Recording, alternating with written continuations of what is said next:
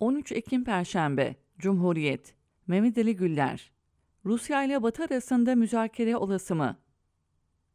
Rusya Dışişleri Bakanı Lavrov'un şu açıklamasından Erdoğan'ın Batı ile Rusya arasında bir arabuluculuğa soyunduğu anlaşılıyor.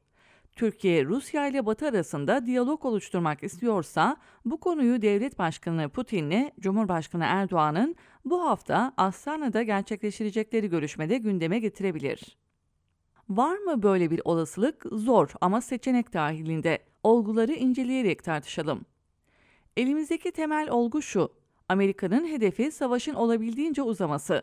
Amerika bu yolla Rusya'yı askeri ve ekonomik olarak yıpratmayı, Almanya, Fransa üzerinde etkinlik kurmayı, Rusya'dan enerji alımını azaltan Avrupa'ya Amerikalı enerji şirketlerinin sıvılaştırılmış doğal gazını satmayı ve savaş meydanına gönderdiği silahlarla Amerikan askeri endüstrisine kazanç oluşturmayı hesaplıyor. Nitekim Kiev yönetimi müzakereye ne zaman yeşil ışık yaksa doğrudan Biden ya da Blinken Zelenski'yi arayarak kırmızı ışığa çeviriyordu.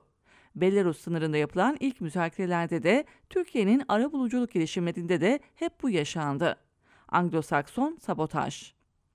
Zelenski son olarak Ukrayna'nın Putin'le savaşı müzakere edemeyeceğine dair bir kararname imzalayarak Amerika'nın uzun savaş stratejisinin piyonu olduğunu sergilemiş oldu. Kuşkusuz Amerika'da farklı görüşler de var. Örneğin eski ABD Dışişleri Bakanı ve eski Beyaz Saray Ulusal Güvenlik Danışmanı Henry Kissinger, bu savaşın uzamasının felaket olacağı konusunda Amerikan yönetimini birkaç kez uyardı. Artık Amerika Kongresi içinden de tepkiler gelmeye başladı.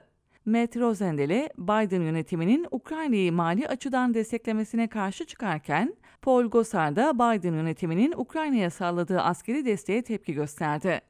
Kısacası Amerika içinde Ukrayna Savaşı'nın uzamasına karşı çıkanlar seslerini yükseltmeye başladı.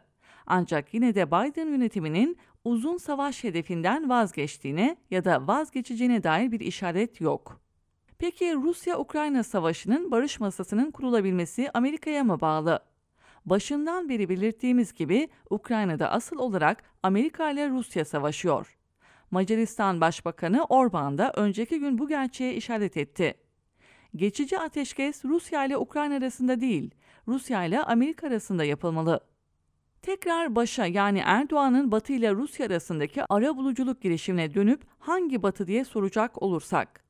Yanıtı Kremlin sözcüsü Peskov'un açıklamasında var. Putin ile Erdoğan, Rusya ile Amerika, Fransa, Almanya ve İngiltere arasında müzakere olasılığını Astana'da konuşabilir. Demek ki Moskova sadece Amerika ile değil, Avrupa Birliği ile de müzakere istiyor. Doğru, savaşı Anglo-Saksonlar yani Amerika İngiltere ikilisi istedi ve sürdürüyor ama savaş geniş alanda savaşa itiraz eden Almanya-Fransa ikilisinin liderlik ettiği topraklarda yapılıyor. Tam da burada şu önemli çağrıya dikkat çekmeliyiz. Eski NATO Genel Sekreteri Anders Fogh Rasmussen, Amerika'nın Rusya-Ukrayna savaşını sona erdirmek ve sonrasında Çin'e odaklanmak için Ukrayna'da güvenlik garantileri anlaşmasının uygulanmasına ihtiyacı olduğunu söyledi. Ukrayna Cumhurbaşkanlığı Ofisi ile ortak güvenlik garantileri anlaşma taslağı hazırlayan ve aynı zamanda eski Danimarka Başbakanı olan Rasmussen'in Amerika'ya yaptığı Rusya ile anlaş çağrısını tersinden sen anlaşmazsan Avrupa Birliği anlaşır diye de okuyabiliriz aslında.